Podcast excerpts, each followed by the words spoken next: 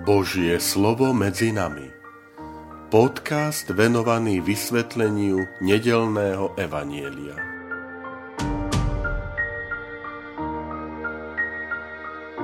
Vítajte, milí priatelia, pri počúvaní tohto môjho podcastu. Volám sa František Trstenský, som rímsko-katolícky kňaz, farár a dekan v Kežmarku. 27. august – 21. nedela v cezročnom období.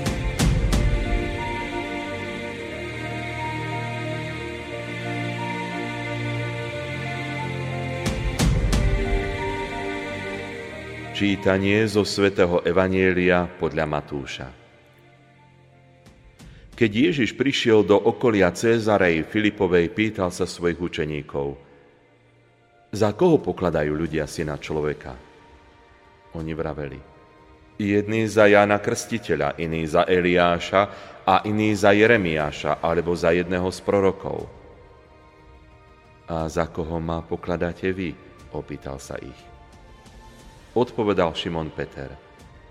Ty si Mesiáš, syn živého Boha. Ježiš mu povedal. Blahoslavený si Šimon, syn Jonášov, lebo ti to nezjavilo telo a krv, ale môj Otec, ktorý je na nebesiach.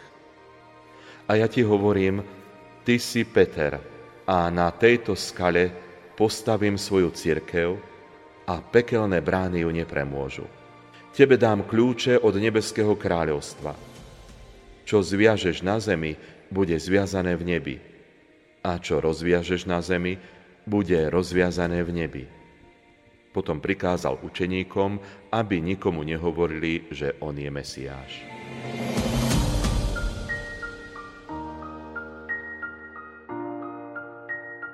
Milí priatelia, milí bratia a sestry, v túto nedelu osobitným spôsobom sa nám ponúkajú slova a konanie Apoštola Petra.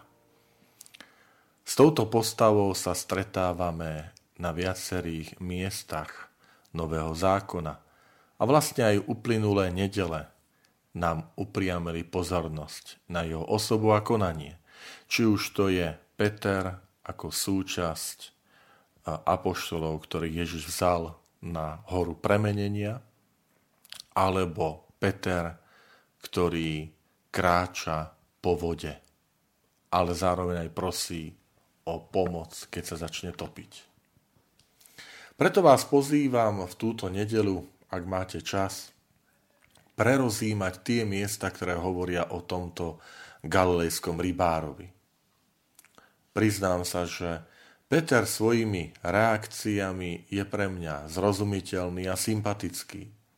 Môžeme obdivovať jeho odvahu, bezprostrednosť a nefalšovanú úprimnosť.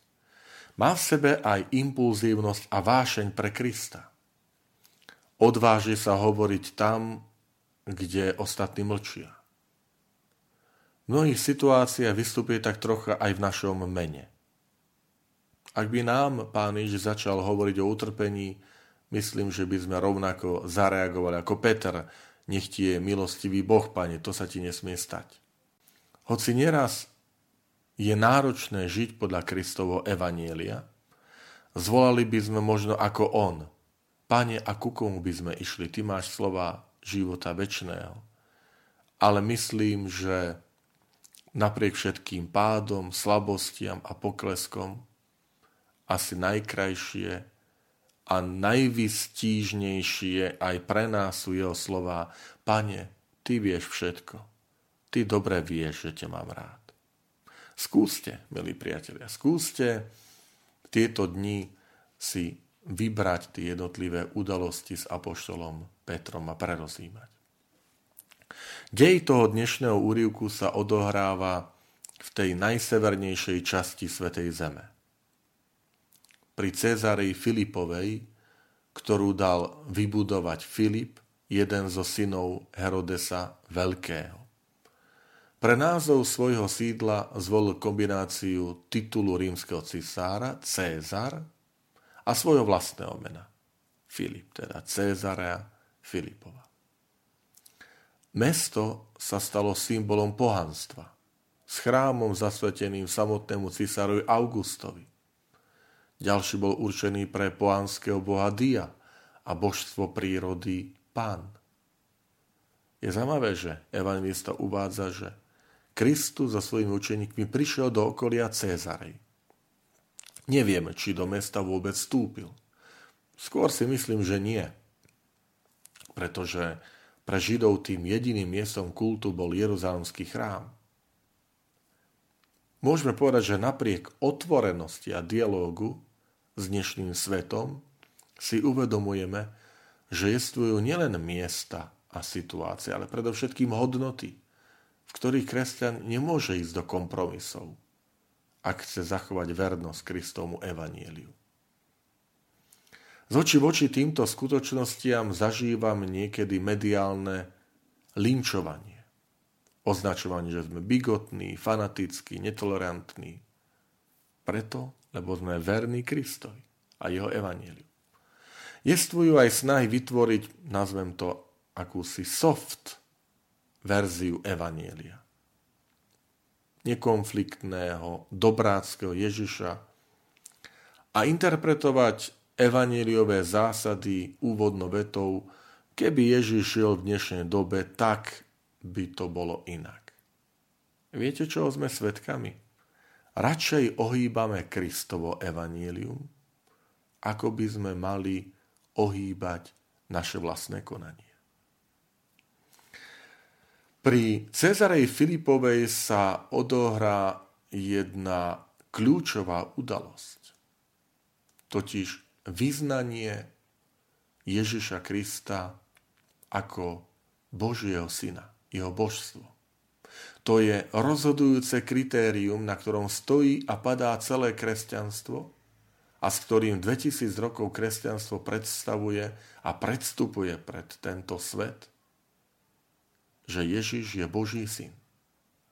Jeho osoba posolstvo má záväznosť ktorá presahuje akékoľvek ľudské slovo či inštitúciu. Církev nemôže ustúpiť z hodnôt Evanielia nie pre nejakú vlastnú ješitnosť alebo netoleranciu, ale pre svoju vernosť ženíchovi, ktorým je Kristus. Byť teda ústretový alebo akýsi povolný voči tomuto svetu, môžeme povedať, znamená dopustiť sa nevery v manželstve so ženíchom, ktorým je Kristus. Omylku, ktorému dochádza zo strany aj niektorých kresťanských teológov, aj v našich slovenských podmienkach, spočíva v tom, že evanelium degradujú na dobové posolstvo, ktorého platnosť je údajne podmienená vtedajšou situáciou a stereotypmi. A tak sme svedkami subjektivizácie, pri ktorej určujúcim kritériom je náš úsudok. Čo si ja myslím? Ako to mne vyhovuje? Ktorý je ovplyvnený terajšou situáciou. Čiže vyznanie Petra, že ty si Kristus, syn živého Boha, je kľúčové. My veríme v Ježiša Krista, pravého Boha, pravého človeka. A tak prosme aj dnes, aby spoločenstvo veriacich, spoločenstvo bratov a sestier bolo stavané na skale, na ktorej Ježiš buduje svoju církev. Z textu vyplýva, že to nie je Petrova církev, ale vždy a jedine Ježišova. Ježiš hovorí, ty si Peter skala, na tejto skale postavím moju církev. To je Ježišova církev. A preto vždy buďme opatrení voči snahám budovať vlastné církvy. Vždy nech je to tak, aby to spoločenstvo, do ktorého chcem patriť a patríme, ako kresťania, ako učeníci, bolo spoločenstvo, ktoré je zhromažďované, budované Ježišom Kristom.